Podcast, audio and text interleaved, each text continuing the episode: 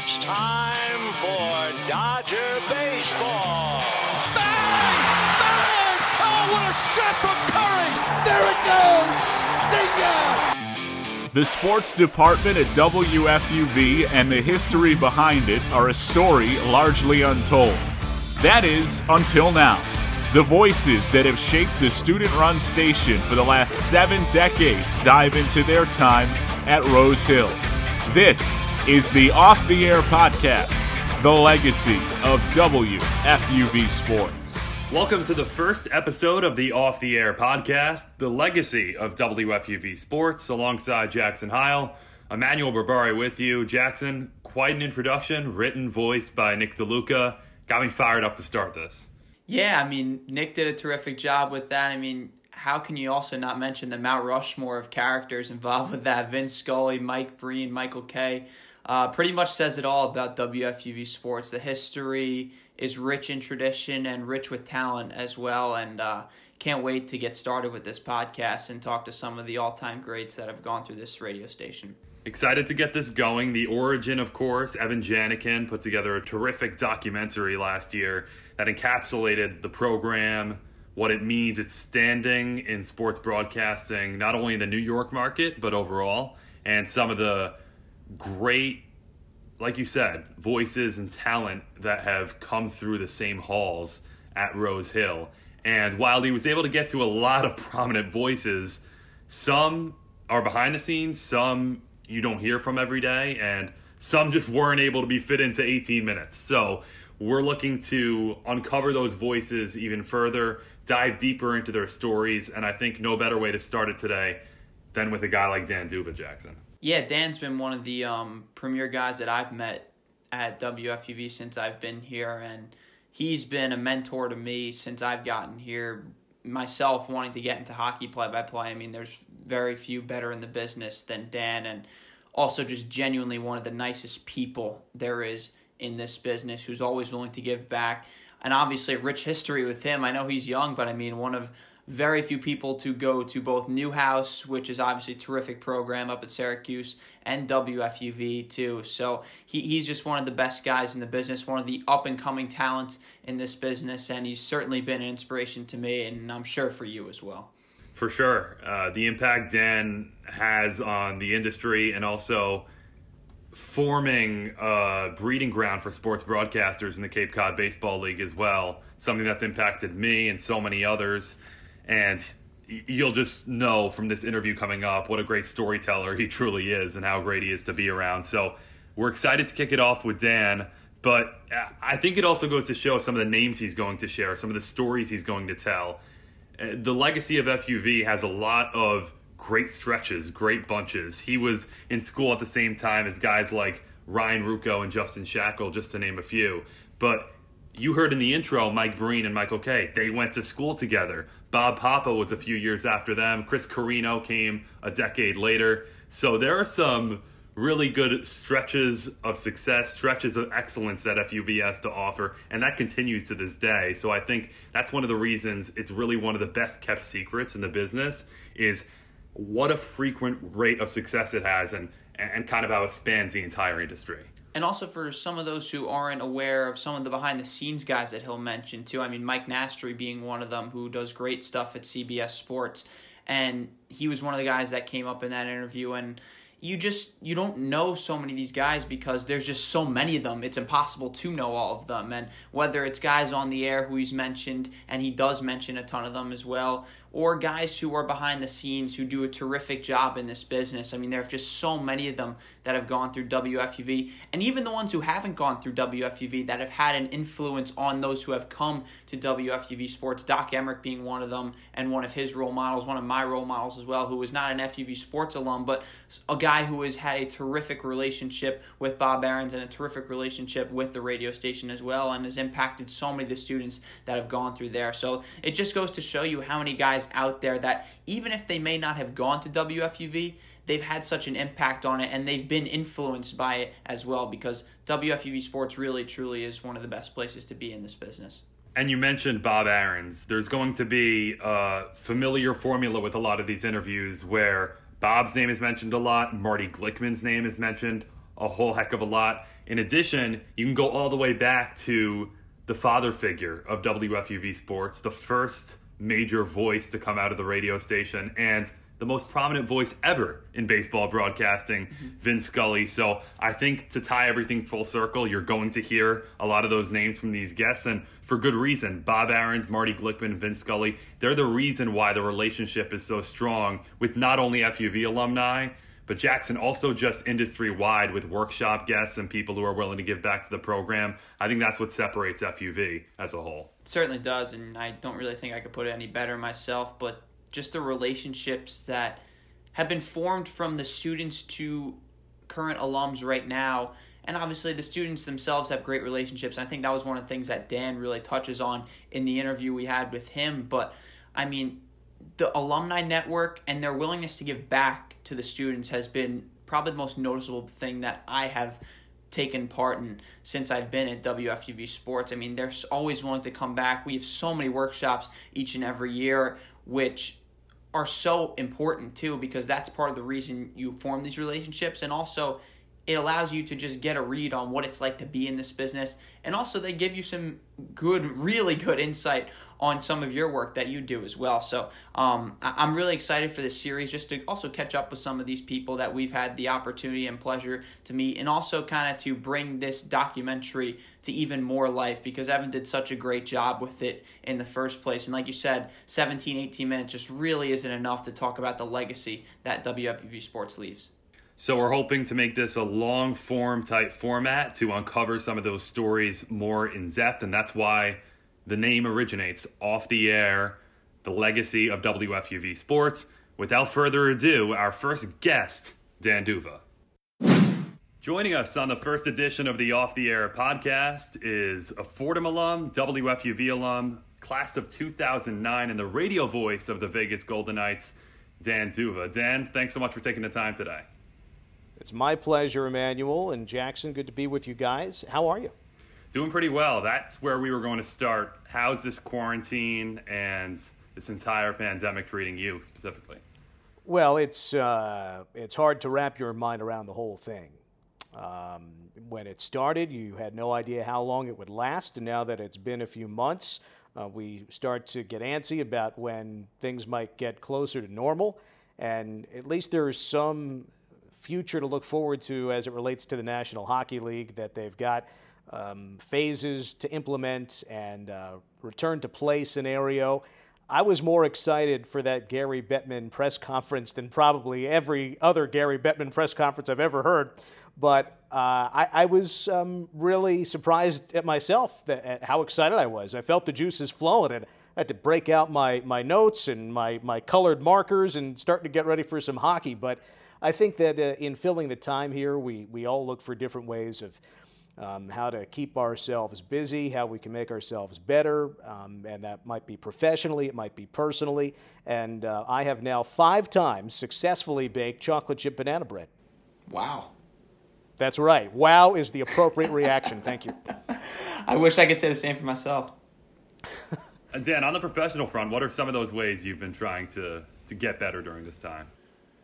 Well, you know, I, I think that um, I knew that going back into the archives would be helpful um, in two ways with the Golden Knights. They um, had um, interest in re airing old broadcasts, old broadcasts, all of three seasons worth of games. But um, whereas our TV folks thought they'd just kind of go back over the last three years and pick some of the more memorable games, remember that the TV folks um, with the, the Golden Knights TV station, which is AT&T Sportsnet, they don't have the playoff games like we have on the radio.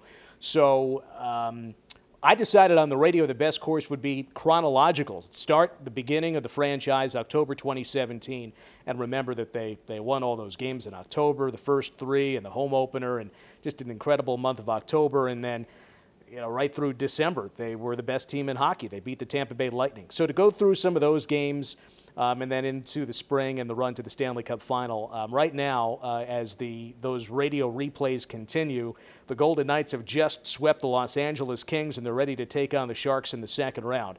So it's been fun to to go back, and, and I have personally cut up those games and. Um, and putting them together, getting them ready for re-air to insert new commercials and rejoins and that sort of stuff. So, in the process of going back through the original Raw recordings, I've um, had the occasion to hear some things I didn't remember and then to relive some of the stuff that I wanted to hear again. And as a broadcaster who's constantly trying to improve, you cringe. Oh, my, how did I say that? What? We, uh, why did you not do this? You, you could have taken the conversation in that direction. Why didn't you tell this story? Um, you know, that's you, you, didn't really capture the spirit of the thing. You weren't descriptive enough there. How come you're not giving me the score more often? So all of those things happen when you're listening to tapes uh, on a regular basis. But then normally you kind of okay, well, I'll I'll get back into form my next broadcast. Well, there is no next broadcast right now. It's been a few months of just listening to these old games without too much opportunity to get back in the flow of it. But there are occasions where I think, yeah, that, that sounded okay. That was pretty good. Um, so there's that. I, and then, you know, deeper into it, I, I have these VHS tapes from when I was in high school in Ridgewood, New Jersey, broadcasting football, hockey, lacrosse, etc. And uh, somebody's got to digitize these tapes so they're not lost to history. Uh, so that has been fun to dig back into those archives. And that is truly cringeworthy. It's almost like watching a different person, um, you know, on the screen. More hair that that person had, though, so I don't mind that. Uh, but I, I, think that's been fun. And aside from broadcasting, you know, um, you know, I enjoy reading, um, even if it's not directly related to sports broadcasting or even sports. I think that there's a lot we can learn from history, and I love autobiographies and um, you name it. Uh, there's there there there aren't too many books where I'm going to say, no, I don't want to read that if it's a nonfiction book. And documentaries, too. Anything Ken Burns does, fantastic. Um, I've enjoyed listening to podcasts that I have enjoyed, but getting to listen to them more frequently. So there's a lot of stuff. Um, and I write too. I, I, I, try to keep in touch with people, and it's phone calls or Zoom chats or emails, whatever it might be. So there's always something to keep me busy. Uh, I think that I could probably do a better job of sticking to a schedule, though. That's that's part of. It. They've reopened my gym too, so that's been nice. Well, Dan, I mean, now almost two and a half, a little more than two and a half years into your Vegas Golden Knights career, and comes in terms of broadcasting. I mean, you've been through some pretty crazy moments. I mean, obviously you mentioned the cup run. You think of last year, probably the craziest game of the entire NHL season was game seven of that first round between Vegas and San Jose. But I mean, probably the craziest moment for you maybe has to be the day you find out the season stops due to a global pandemic. Take us through that experience and what's going through your head at that point. Right. Well, it was uh, it was mid March, and uh, the Golden Knights were in the midst of five consecutive road games, and it started with the Knights playing in. Um, let's see, Winnipeg, Calgary, and Edmonton. And oddly, we came back to Las Vegas for a couple of days in the middle of this five game trek. So we played those three games in those three cities. Then we came back to Vegas, and then we're flying back out onto the road with St. Paul, Minnesota as the next destination. Uh, and as we took off for St. Paul, and, and I forget the exact date, I guess it was the 10th of March, we landed in St. Paul, and I had uh, coincidentally, a podcast recording with Sean Aronson scheduled for that evening at the team hotel. And as soon as that recording concluded, I was walking to a restaurant for dinner to meet up with some folks, and I looked at my phone and uh, saw some of the, the college basketball news that was coming out, the Rudy Gobert news that was coming out, and in this uh, very short walk from the hotel to the restaurant, the avalanche of news hit me that, boy, this is going to impact how the NHL goes forward. And the rest of that evening was communicating with uh, my colleagues with the Golden Knights and um, hockey folks, media folks, players. And ultimately, the question that we posed to um, some of our high placed connections was do we have a green light? As we sat at the hotel bar. Um, and the answer was yes, because it seemed all too likely that the NHL would be paused.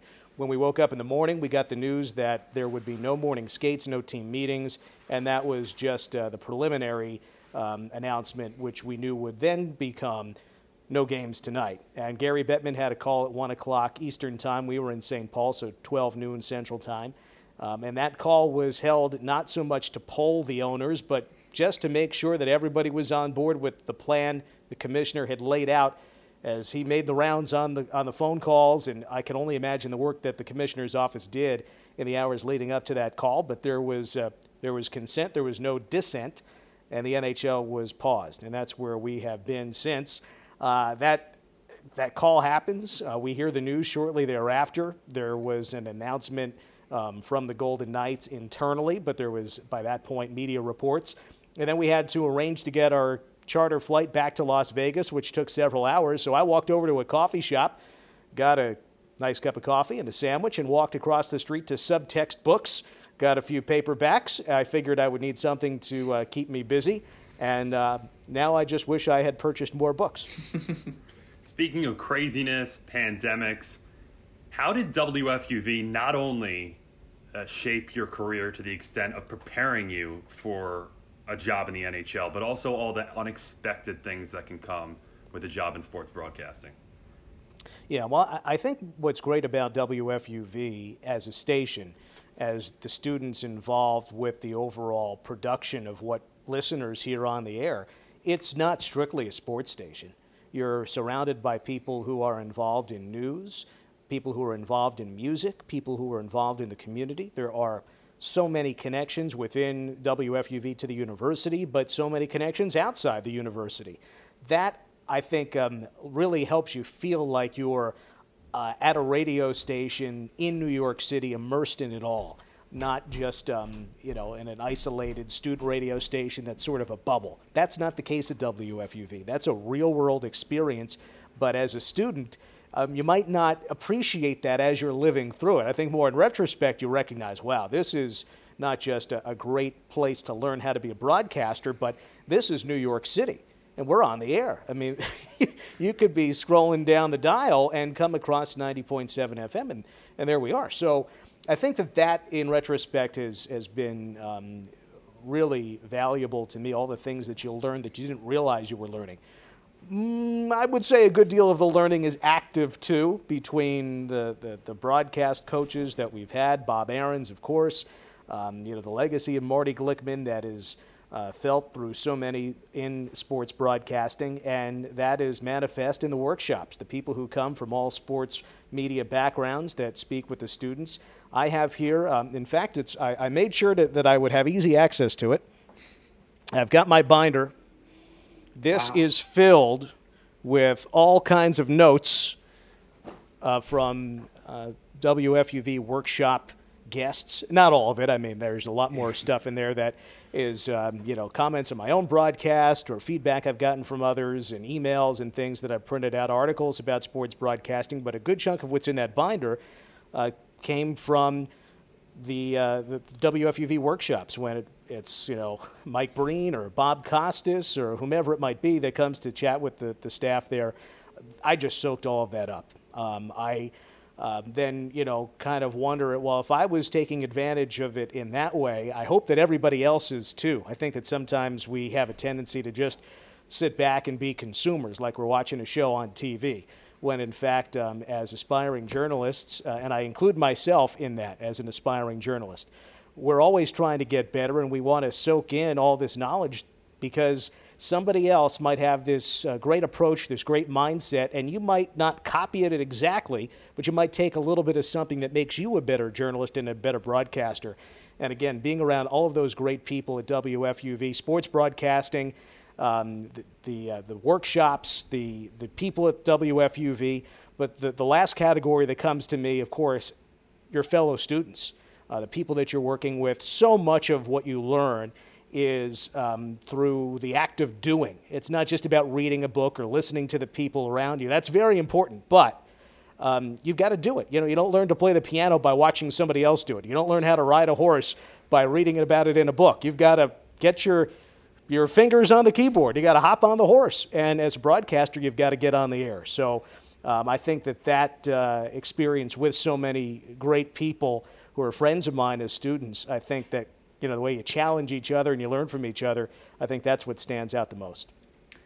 Dan, you mentioned the workshops, and it seems like every time I've talked with you or, or even read about you on the internet, Doc Emrick is always is always someone that comes up for you as a mentor, as someone that helped guide you to where you are today. Um, take us through how you were able to meet him, obviously at a workshop at WFUV, which you've mentioned to us, and take us through that relationship with him.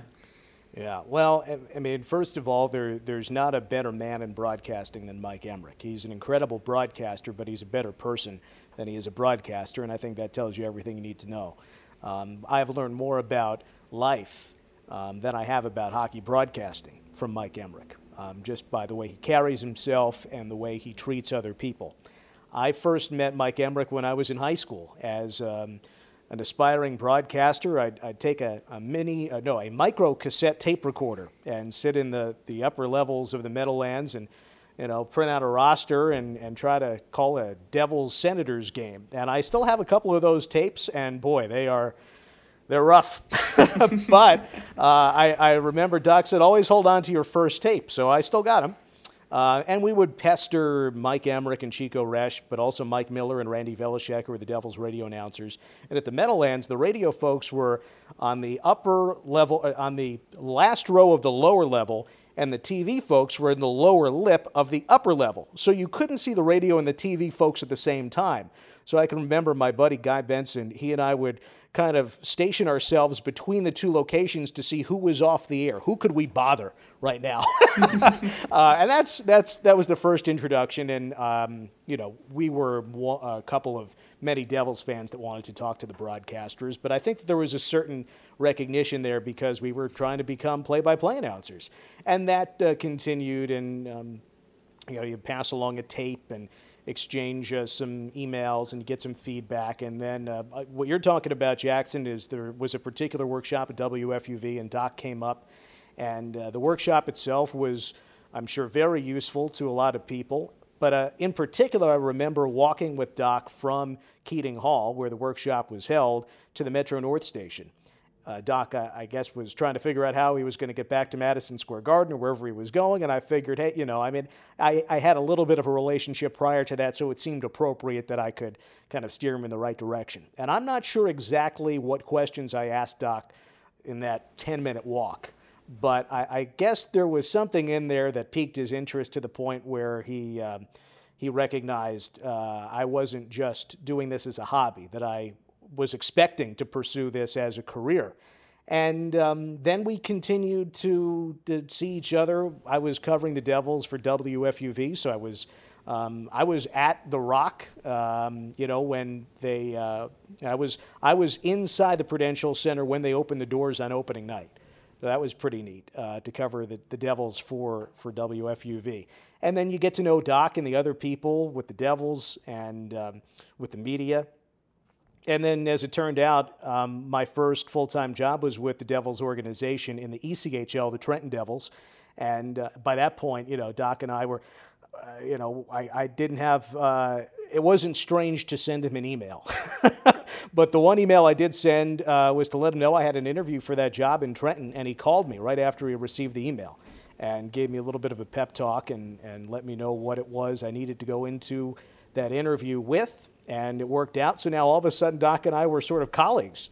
Um, I was working for the Devils organization, and I'd go up to Newark and spread the word of the Trenton Devils with the folks who were covering, covering the New Jersey Devils.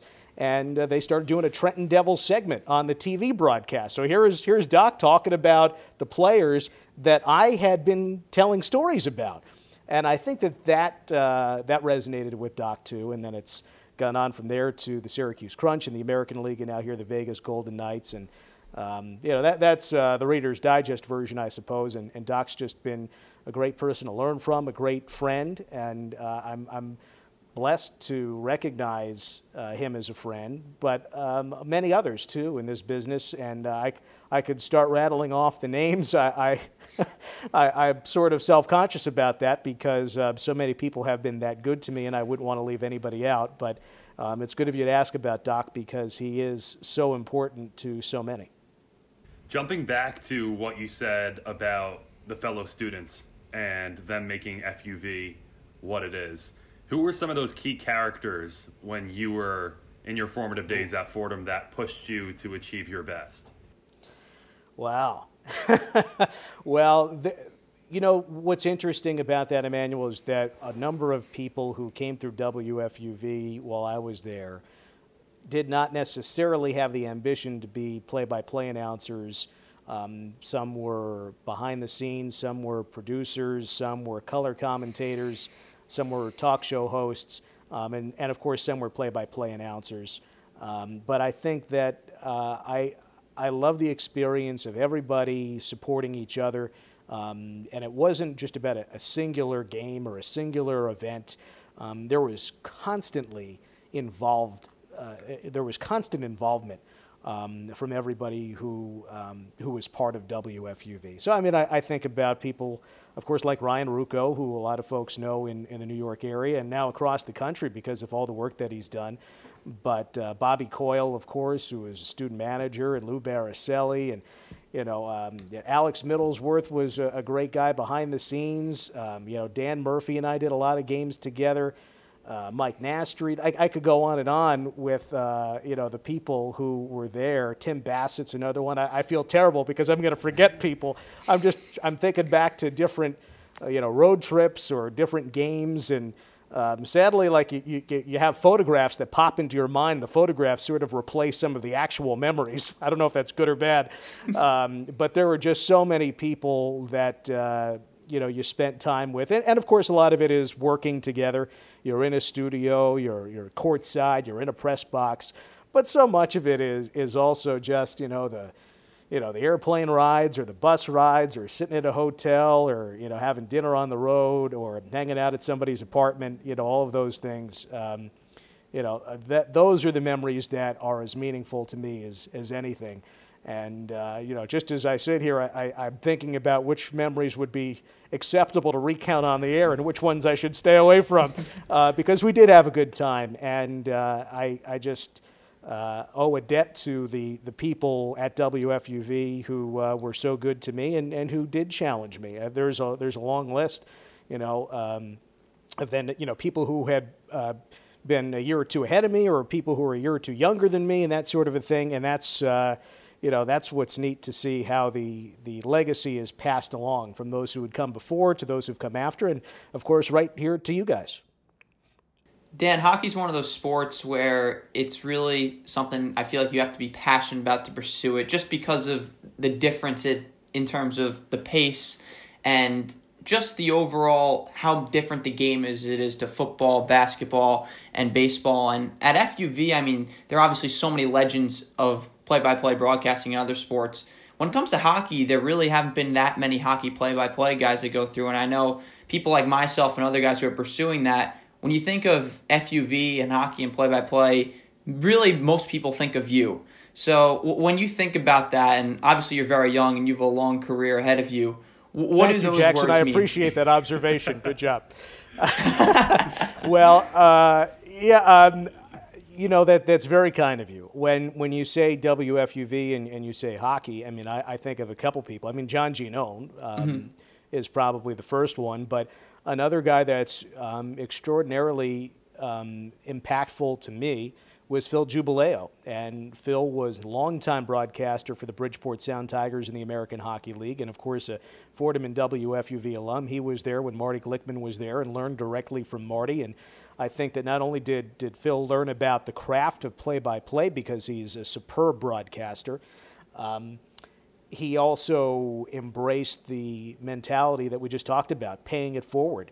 So when I was at WFUV and Phil was in Bridgeport, he would um, invite me to go out there and I could uh, see how he was doing his thing and I could sit in the in, in um, what I think was Webster Bank Arena at the time, um, the arena at Harbor Yard there in Bridgeport, and, um, and do practice tapes because uh, Fordham, of course, didn't have its own hockey team. And, uh, you know, when I was covering Devils games for WFUV, you've got to cover the game. You can't just sit there with a tape recorder. That might not go over well. So, uh, where was a place that I could um, get a feel for the professional game? That I could have access. And that place was, was Bridgeport, and it was very much thanks to Phil. And though I had done hockey play by play in high school, and when I was a student at Syracuse, we covered the Syracuse Stars junior hockey, and uh, I had done quite a bit of hockey, but I had never attempted to really do, um, you know, minor league hockey before, professional minor league hockey until then. And I believe that the tape that I sent to the Trenton Devils, to the New Jersey Devils, uh, for that job application was a demo tape from a Bridgeport Sound Tigers game. I think it was Hershey against Bridgeport, um, and uh, I'm sure I have it someplace. So um, while maybe Phil doesn't have the, the name recognition of, of, some of the other great WFUV alums, that does not in any way diminish his value to the legacy of WFUV. Um, you know, he's been uh, just, uh, was especially at those times very helpful in not only giving me the opportunity, but then giving me feedback. And um, then, you know, it was neat to see him when I was in the American League and um, Syracuse Crunch would play the Bridgeport Sound Tigers. That was pretty cool.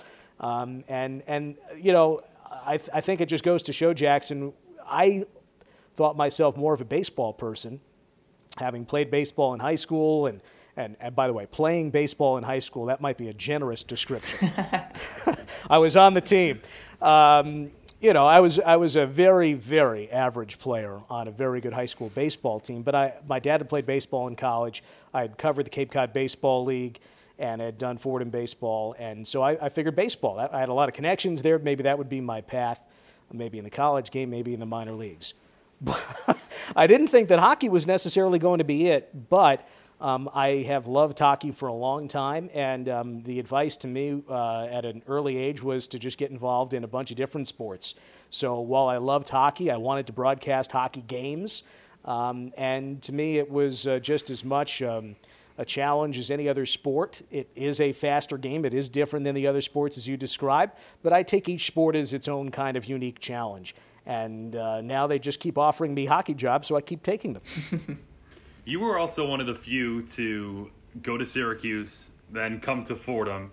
One of the few, you may be the only prominent FUV alum to have gone through that trajectory. How do you feel it benefited you to get the experience from both of the nation's preeminent broadcasting schools? Well, um, it is something I have often thought about because I can't imagine it any other way. Um, and it's great for me to, to have a connection to two great universities with so much history in sports broadcasting and with so many alumni involved in this field.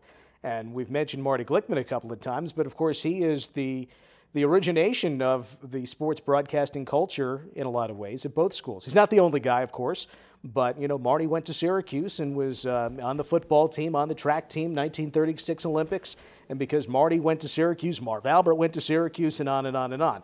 Well, of course, Marty then being in New York City and wanting to give back was working with sports announcers professionally. At WFUV was a, an obvious place that Marty could be involved with, and um, and people knew that too. I think that that's what I've, I've realized in more recent years.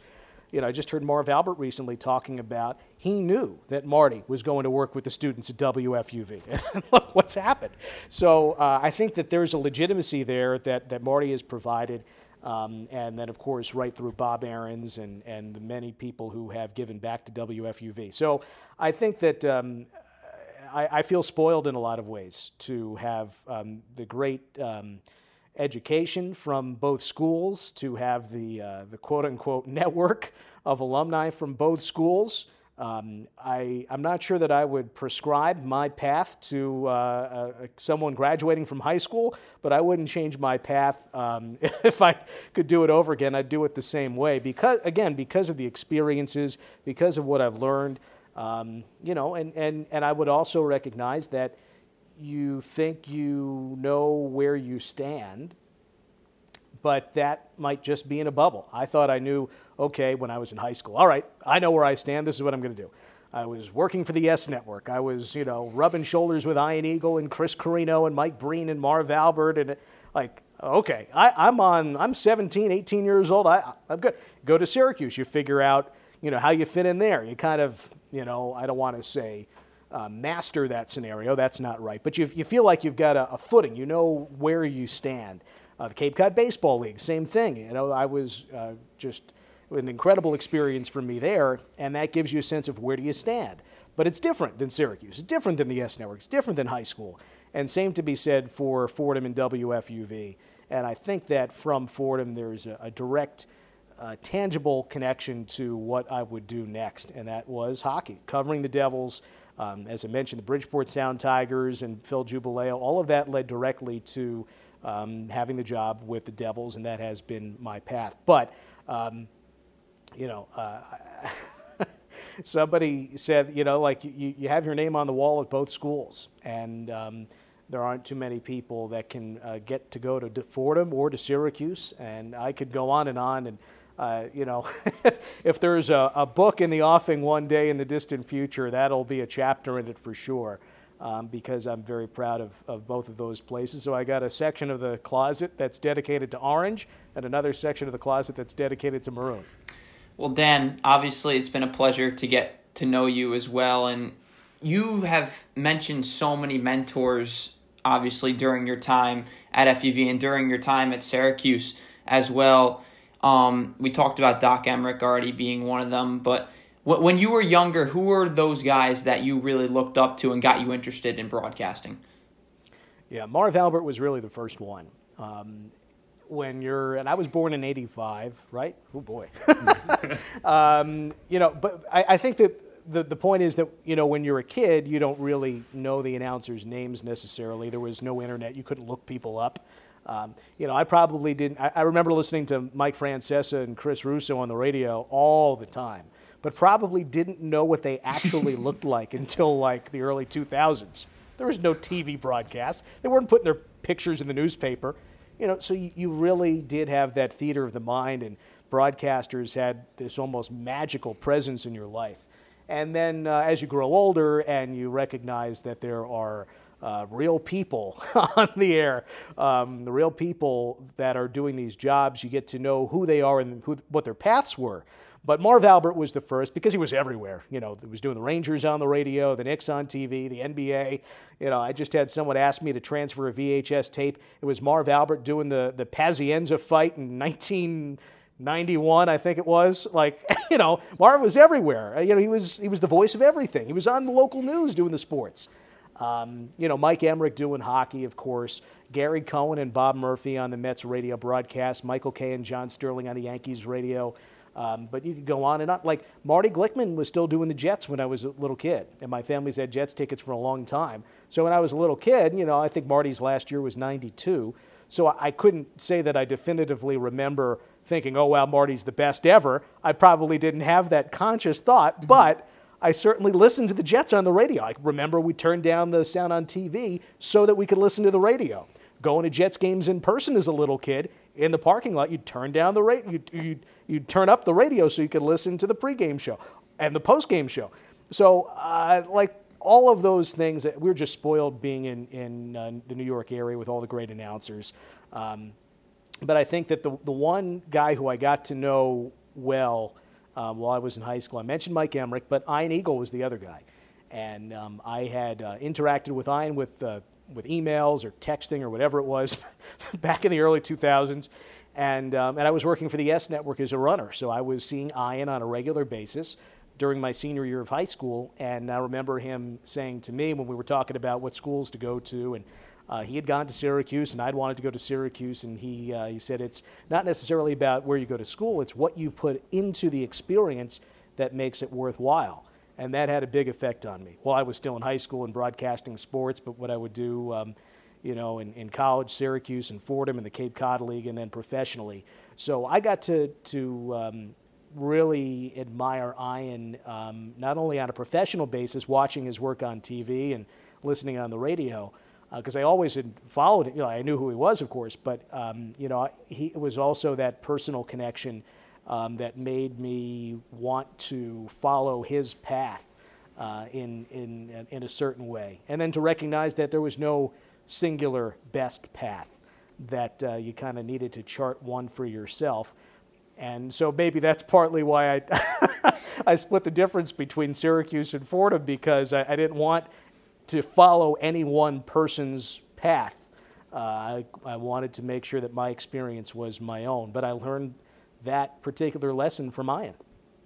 Now that you've had some time to jog your memory during this interview, are there a couple of FUV road trip stories that really resonate as some of your favorite memories at Fordham?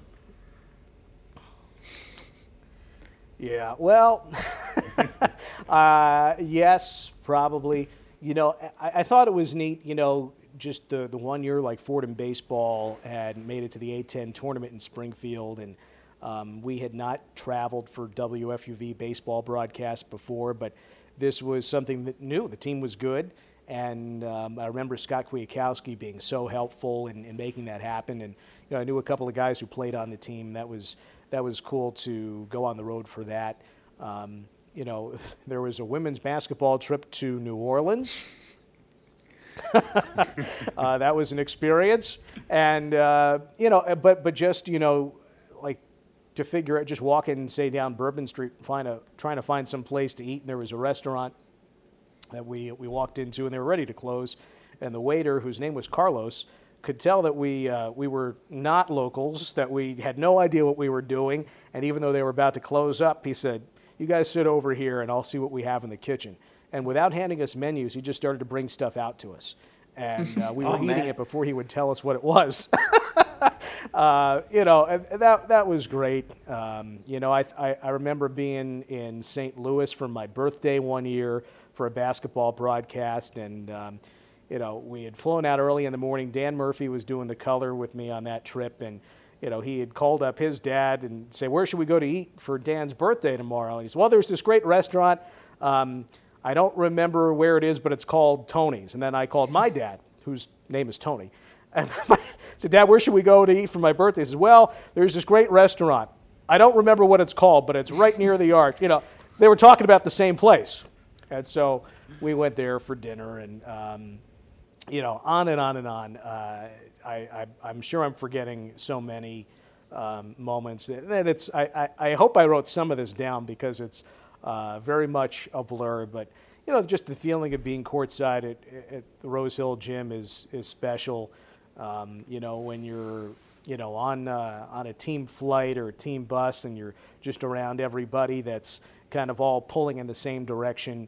Um, you know, those were those are some pretty neat things where we could be proud. You, you know, you, you, got to spend time with the people that you were working with, and you could be proud of the work you were doing and celebrate that pride with your with your coworkers, with your classmates. Um, so uh, I'm having a number of uh, moments flash before my mind. It's a very good question, Emmanuel. I might have to sit down and write some of these things out, but I might have to change some of the names. uh, Dan, before we wrap up, um, obviously there are so many students now and that want to do this and want to be a part of this profession and I think that's one of the big things that has changed over the years when it comes to broadcasting is that so many more people want to be a part of it. Uh, what, what would be your biggest advice to kids that are pursuing this at a very young age and college students who are preparing for their next step in this path? That's an excellent question, Jackson. I, I'm sure that you're right, that there are more people who want to do this now than ever because it seems more accessible. The technology is there where um, anyone can start his or her own podcast. You can use your, your portable recording device, your cell phone, as a way to broadcast. Um, that was not a thing when I was um, starting into this. I, I got into this because I loved sports and I loved telling stories. And as uh, both of you know, I, I, I, can't shut up. It I goes with the business until the producer says it's time for a break. So that's right. So I, I, I, and I think that that we should um, that people getting into this should recognize why is it that you are getting into this business? Is it because you're looking for fame? You're looking for money? You're looking for glory? Is it about you and your brand? I, I, I have a hard time with those things. That's not me, and I don't think that's what this profession is about. Um, we happen to be sports broadcasters who do, you know, in my case, a lot of play by play, and there is an entertainment factor to that but there is at its heart a reporting factor to this. We are journalists first and foremost, and if we can report what we see in an entertaining fashion, that is for sure part of the gig.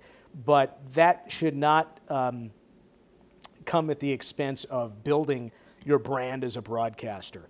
Um, you've got to be yourself. Um, if it is your personality, you know, hey, it, it does work for people. Some people go a long way in this business because of their personality, and I don't begrudge them that, but it's not my way. It's not the way I would coach a, a student who asked me for advice.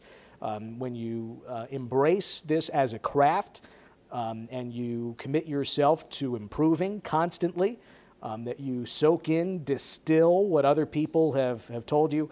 Uh, then you could decide for yourself what kind of a broadcaster you will be, who you are. Um, you know, you, you, some folks might say it takes 10,000 hours. It you know, might take seven years. You know, it might take 200 games. I don't know what the numbers are, but uh, at some point you become closer to um, a, a, comfort level that you know um, more about what you believe in. That is not to say that you don't keep striving to improve. Uh, the day you think you're good and the, you know you can't get any better is the day that you're done. You've got to constantly aspire to improve. That doesn't mean it's going to be a smooth scale. You're not going to make every game better than the last one but um, you can learn something from the work that you do to make it better. You can learn from the, the people around you. Um, so I think that's on the personal side of it, Jackson. The, the other essential part of this is to be kind, to have empathy, to think about the other person, and that might be consider the listener. You know, Marty Glickman's tremendous admonition that we all adhere to when we can consider the listener, that person at the other end of the radio, um, to make it, um, you know, an intimate connection. Um, but also, not just consider your listener, consider your, your engineer, your, your color commentator, the elevator operator, the coach, the athlete, um, the people that we, we interact with, each have their own story. Now, that person's story might not make it onto your broadcast, but that doesn't mean you can't give that person your kindness and your respect. So, empathy is a big part of this, um, and the more we can train ourselves to think about other people first, I think that the better we are as people. Um, and so, uh, my Catholic roots show in that? The, the proud Jesuits of Fordham? Absolutely. But I think that that is something that we can, we can all strive toward to grow uh, professionally and personally, and uh, then try to, to share that with others. Dan, a real pleasure having you on as always, and thanks so much for being our first guest on Off the Air. Well, well thank you very much, Jackson and Emmanuel, and, and my best wishes to everybody at WFUV and Fordham University. And from Father McShane right on down, uh, it is uh, an, an, exceptional place and, uh, and an extraordinarily meaningful part of my life, and I will uh, always be connected to WFUV and Fordham University. That's Dan D'Uva, the radio voice of the Vegas Golden Knights, Fordham class of 2009, a WFUV sports alum. You also heard some ties to Syracuse as well. And Dan is really one of the better people to talk to in terms of the foundations of the program, giving back because he does it so well himself, and also just how to be a student of the craft, improve, and really immerse yourself in the business. So, a lot to take away from that long discussion, Jackson. Emmanuel, I, I say this about few people, but he's just truly one of those guys who gets it. I, I mean, you that phrase can be used in so many different ways, but I, I think there's truly something about Dan where you can tell he just he understands what this business about, and I think the biggest thing that I picked up on when we got to talk to him was that one his biggest piece of advice was be kind, and I think that's something that it's not only a life lesson, but especially in this business I think that's so important because obviously so many of us look up to so many of these guys and it's tough to find the balance of knowing what where you're being too pushy and when to kind of just take a step back and let it be. But um, being kind is always something that people will appreciate and regardless if you're being a little over the top or not, as long as you're being kind about it, I think people will learn to appreciate you. And Dan is one of the kindest people in this entire business. And to get that type of advice from him, it may seem really simple and cliche, but it's so important, especially in today's culture where people can just be over the top and overwhelming. So I, I thought that was really the biggest thing that spoke out to him about me. And even not from the student's perspective, when you get out in the business and everyone's coming up together, eh, who's going to be the nice guy? Who's going to be the one who understands where everybody's coming from? And who are going to be the people who aren't so nice? And those are the ones that leave the, the bad lasting impression. So Dan truly gets it in that sense. And also, it, it's great to hear how relationships for him came full circle. A, a workshop with Doc Emrick uh, in Keating Hall at Fordham, uh, just a few feet away from WFUV, sparked everything. And Doc took an interest in Dan, really served as a mentor, and then to this day has been a mentor and played a huge role in his ascension from minor league hockey to an NHL job with the Golden Knights. So if you're talking about strict career path, Dan truly unlocks what FUV can do for a student broadcaster and, and what those relationships can truly do. Yeah, the story he talks about of him walking from Keating Hall to Metro North with Doc, I mean, it also just shows you how much he cares, too. I mean, not everyone has to do that, but I mean, he had mentioned he had a relationship with him in the past, and um, just those type of conversations, those type of moments can just be so key in getting to know someone, in my opinion. And I mean, that's just how simple relationships can forge. Just putting in the effort to do that and being kind, which is what he said. And th- there's no, there's nothing like showing someone like Doc Emrick that you really care about not only him but about what this business is all about. And I, I think no one epitomizes that more than Dan D'Uva, especially for these young broadcasters out there that could learn a thing or two, including myself and including a bunch of us at WFUV. He's someone that can obviously be learned from and a guy that I will certainly continue to look for going forward.